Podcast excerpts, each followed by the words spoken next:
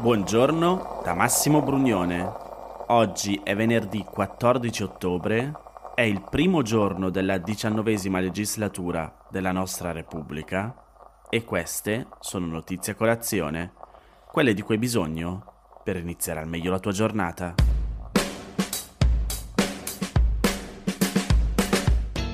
Prima di iniziare una nota di servizio, o meglio, una domanda che vi faccio con una proposta. Ieri ho lanciato un sondaggio sul canale Telegram di Notizie a Colazione in cui vi chiedo se, oltre al messaggio della mattina con i titoli delle tre notizie del giorno, volete che durante la giornata vi segnali articoli che possono essere interessanti da leggere oppure cosiddette breaking news da conoscere. Nel momento in cui sto registrando il 94% di chi ha risposto ha detto sì. Se volete votare anche voi fatemi sapere o comunque se volete anche iscrivervi al canale Telegram credo molto probabilmente inizierò a usarlo visto la percentuale per comunicare di più con voi durante la giornata. Ora però partiamo. La giornata politica di ieri si è aperta così. In questo mese di ottobre nel quale cade il centenario della marcia su Roma, che dette inizio alla dittatura fascista. Tocca proprio a me assumere momentaneamente la presidenza di questo tempio della democrazia che è il Senato della Repubblica.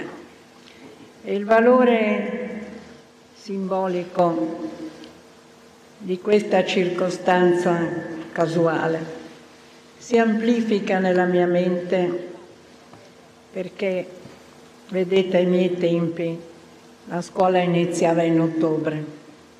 Ed è impossibile per me non provare specie di, di vertigine, ricordando che quella stessa bambina che in un giorno come questo del 1938, sconsolata e smarrita, fu costretta dalle leggi razziste a lasciar vuoto il suo banco della scuola elementare e che questa stessa oggi si trova per uno strano destino addirittura sul banco più prestigioso del Senato. Come vi avevo accennato nella puntata di ieri, è stata la senatrice Liliana Segre a presiedere in apertura la prima assemblea del Senato e quello che vi ho fatto sentire è un estratto del suo discorso in cui ha voluto anche lanciare un messaggio ai nuovi e vecchi senatori rispetto al bisogno di un nuovo modo di fare politica. Potremmo anche concederci il piacere di lasciare fuori da questa assemblea la politica urlata che tanto ha contribuito a far crescere la disaffezione dal voto, interpretando invece una politica alta e nobile che senza nulla togliere alla fermezza dei diversi convincimenti dia prova di rispetto per gli avversari. Si apra sinceramente all'ascolto si esprima con gentilezza, perfino con mitezza. Così è come è iniziata. Poi, come è finita, penso l'abbiate saputo un po' tutti. Il mio è un compito di servizio. Non devo cercare oggi applausi, non devo dire parole roboanti, non devo cercare di captare la vostra benevolenza lo dovrò fare ogni giorno con i miei atti, con le mie scelte che dovrò fare, che a volte piaceranno, a volte non piaceranno sia alla maggioranza che all'opposizione. Non c'è bisogno, per concludere, di parole che suscitano un applauso, ma solo di una sincera promessa. Cercherò con tutte le mie forze di essere il presidente di tutti, ve lo giuro. Ora, cos'è successo? Come ipotizzato ieri, Ignazio La Russa di Fratelli d'Italia è stato eletto presidente del Senato al primo scrutinio, ma con modalità che non si aspettava nessuno. Molti senatori di Forza Italia non hanno partecipato alla votazione e parte dei voti necessari per eleggere la russa sono arrivati evidentemente dai partiti dell'opposizione. La coalizione di destra in sostanza si è spaccata al primo giorno della nuova legislatura e una parte significativa dell'opposizione invece ha deciso di votare con la maggioranza per qualche calcolo politico che per ora è difficile interpretare con certezza. La russa ha preso 116 voti, superando abbondantemente la soglia necessaria di 104, ma i partiti della maggioranza di destra potevano contare su meno di 100 voti perché non ha partecipato al voto la maggior parte dei 18 senatori di Forza Italia. Non si sa ancora chi abbia votato la russa dall'opposizione e forse non si saprà mai. In diversi hanno ipotizzato che siano stati i senatori di Azione e Italia Viva, ma i leader Carlo Calenda e Matteo Renzi hanno respinto questa accusa. Adesso ve li faccio sentire un po' tutti.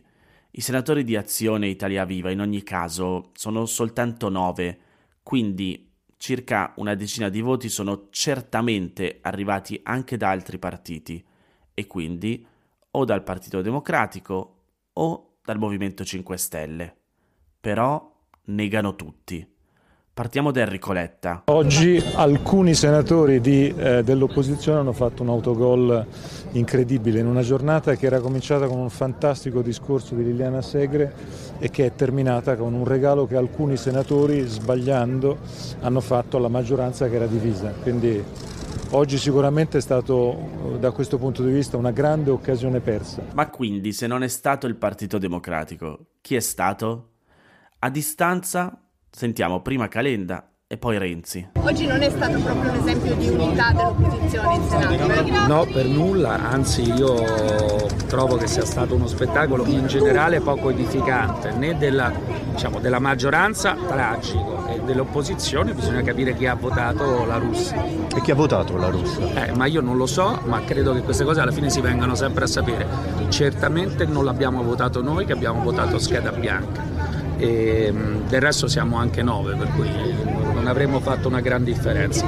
Però ripeto, queste cose poi alla fine si vengono sempre a sapere. Non è stato il terzo polo, come sa chiunque capisca di matematica se non di politica. Perché?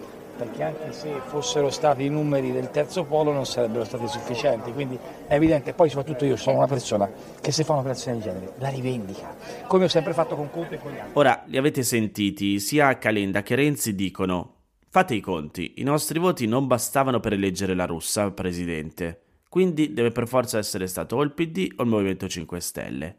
Però arriva anche la risposta di Giuseppe Conte. Guardi, io un'idea ce l'ho, non lo dico. In questi casi di solito basta vedere chi è che accusa gli altri per primo. Di solito come da copione poi ha delle colpe da nascondere. Renzi e Calenda dicono, dicono i, i voti di Renzi e Calenda non bastano perché ne mancano, ne mancano 17, ne servono. Si facciano un esame di coscienza. Loro, ma eh, poi qualcosa deve essere arrivato da altre parti. Lei esclude che qualche senatore del movimento... Non diciamo sciocchezze sul Movimento 5 Stelle. Eh? Insomma, nessuno esce allo scoperto e capire cosa sia successo non sarà facile perché il voto è segreto. Un'ipotesi è che dall'opposizione qualcuno abbia voluto fare un favore a Giorgia Meloni per poi ottenere qualcosa in cambio forse per quanto riguarda le varie nomine che bisogna fare nei prossimi giorni tra commissioni, vicepresidenze, questori parlamentari, ci sono ruoli che spettano ai partiti che non stanno nella maggioranza. Altre interpretazioni ipotizzano che sia stato un tentativo di mettere zizzania nella maggioranza, che, in un caso probabilmente più unico che raro, ha eletto, come abbiamo detto prima, un presidente di una Camera spaccandosi però nel voto al proprio interno. Comunque, staremo a vedere. Intanto alla Camera invece non è ancora stato eletto un nuovo presidente e il motivo è che lì, al contrario del Senato, serve una maggioranza più ampia per eleggere il presidente nei primi scrutini.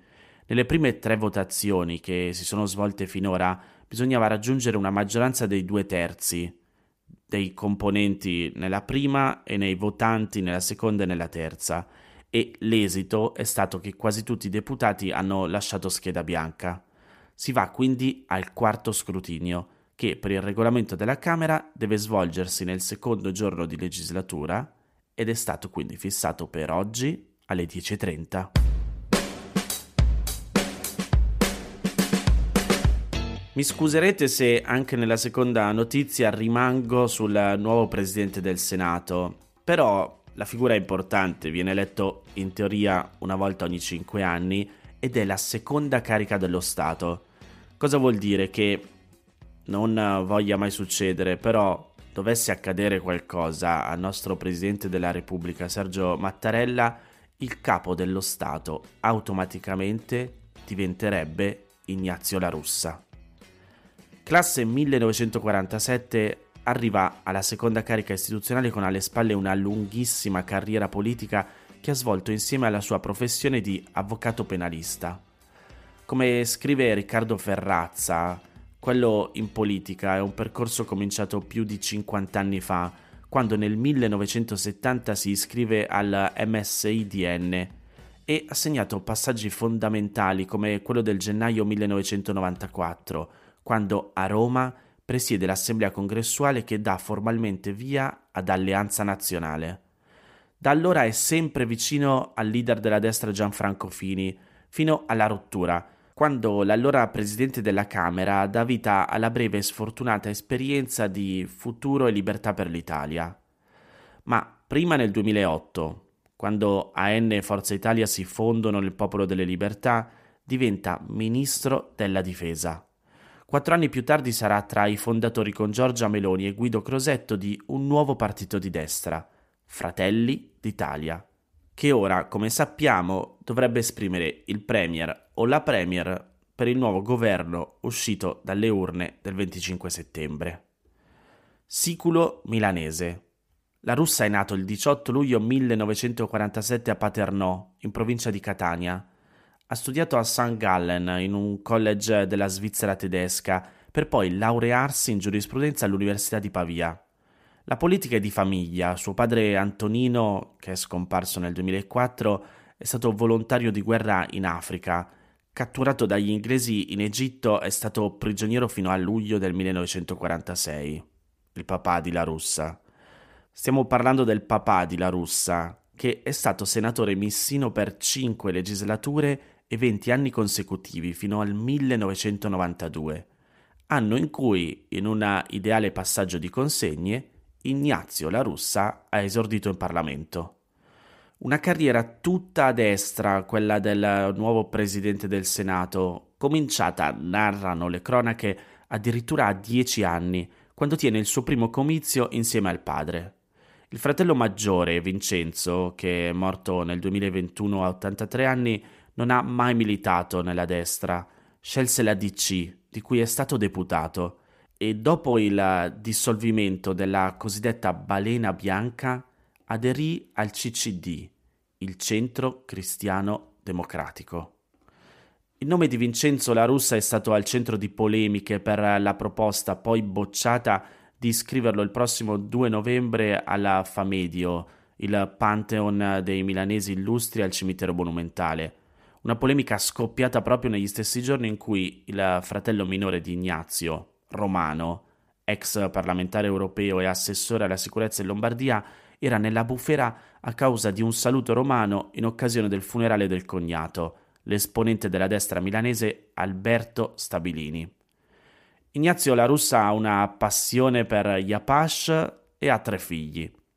Al maggiore ha dato il nome di Geronimo, dalla seconda moglie poi ha avuto Lorenzo Cochise, altro nome di guerriero Apache, e Leonardo, che ha anche i nomi di Apache e Maria. Lorenzo, che è del 1995, ha dato il via alla terza generazione la russa in politica. È stato eletto nel 2021 al municipio 1 di Milano. Parallelamente è avvocato penalista, come il padre, con uno studio corso Porta Vittoria a Milano, nella professione che ha sospeso nel periodo in cui è stato ministro della difesa, è restato fedele alle sue idee politiche. La russa assiste la madre del giovane missino Sergio Ramelli, assassinato a Milano nel 1975, e rappresenta la parte civile nel processo contro le Brigate Rosse per l'omicidio a Padova dei missini Graziano Giralucci e Giuseppe Mazzola, era giugno 1974, il cosiddetto battesimo di sangue delle Brigate Rosse. un nome che ha ricordato anche nel suo discorso subito dopo l'elezione a Presidente del Senato. Nel curriculum c'è però anche la difesa del capo delle Brigate Rosse, Mario Moretti, in un processo per direttissima per porto e detenzione d'armi.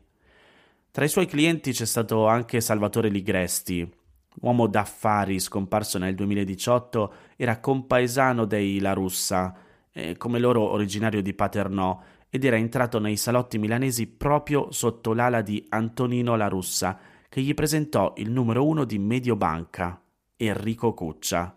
Sono nomi che per i più giovani forse non dicono molto, ma che hanno fatto la storia economico-politica d'Italia. Il primogenito di Ignazio La Russa, Geronimo, è stato membro del consiglio di amministrazione di Premafin, società del gruppo Ligresti. Negli ultimi dieci anni, infine, La Russa ha contribuito, come diciamo, alla ricostruzione della destra dopo la fine del governo Berlusconi e del Popolo delle Libertà, un passaggio ulteriore della sua carriera segnata prima dalla rottura storica con Gianfranco Fini, con cui c'è stata poi una riconciliazione dopo il voto del 25 settembre, e poi dalla separazione da quelli che furono i colonnelli di AN, Maurizio Gasparri, che invece ha continuato a militare in Forza Italia, e Altero Matteoli, morto in un incidente stradale nel 2017. Con le elezioni del 2018 arriva la nomina a vicepresidente del Senato.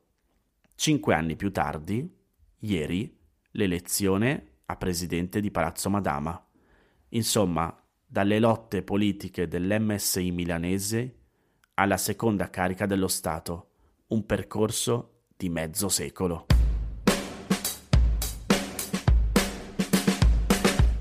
Sono andato un po' lungo, però la terza notizia ve la voglio dire lo stesso.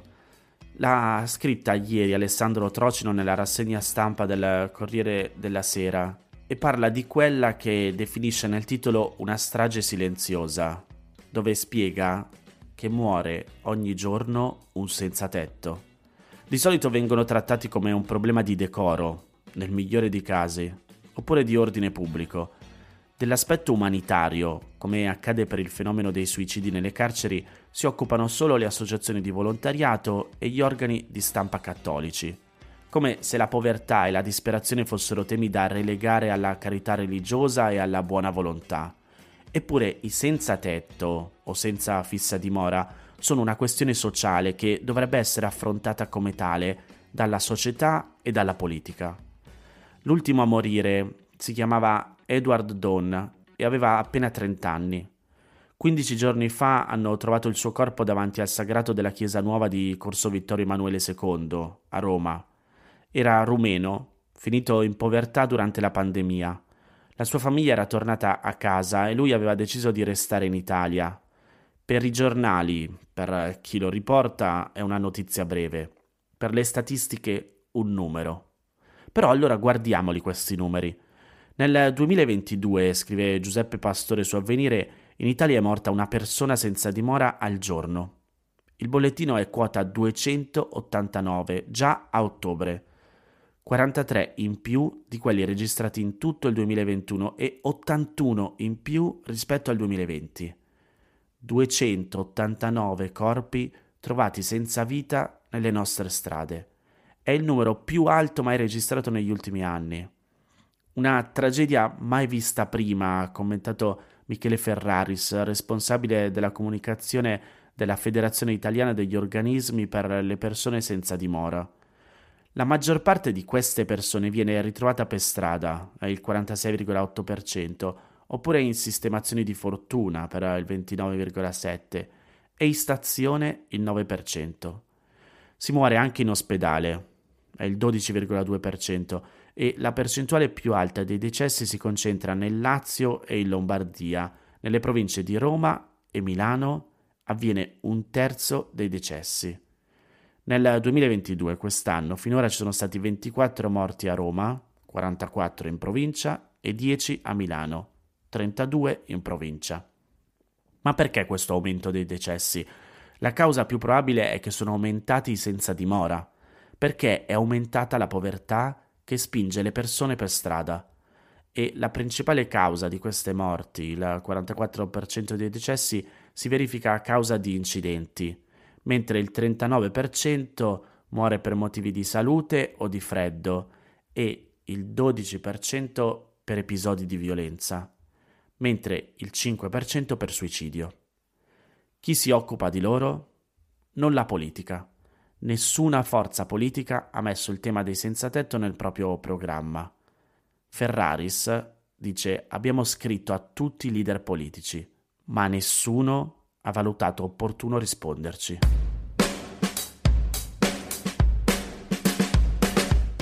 Queste erano le notizie a colazione di oggi. Se ti va di aiutarmi e sostenermi nella produzione di questo podcast, puoi farlo inviandomi un piccolo contributo dal sito www.notiziacolazione.it. Se ti sei perso alcune notizie puoi andare indietro e ascoltare anche quelle dei giorni scorsi e se lo ritieni utile puoi condividere questo podcast inviandolo a qualche amico. È disponibile su tutte le piattaforme audio. Ricordati che se vuoi puoi iscriverti al canale Telegram di Notizie a Colazione per riceverle tutte le mattine direttamente sul tuo smartphone, oppure mandami il tuo numero di telefono alla email notiziacolazione-gmail.com per riceverle via Whatsapp. Ti aspetto domani per iniziare insieme una nuova giornata. Un saluto da Massimo Brugnone.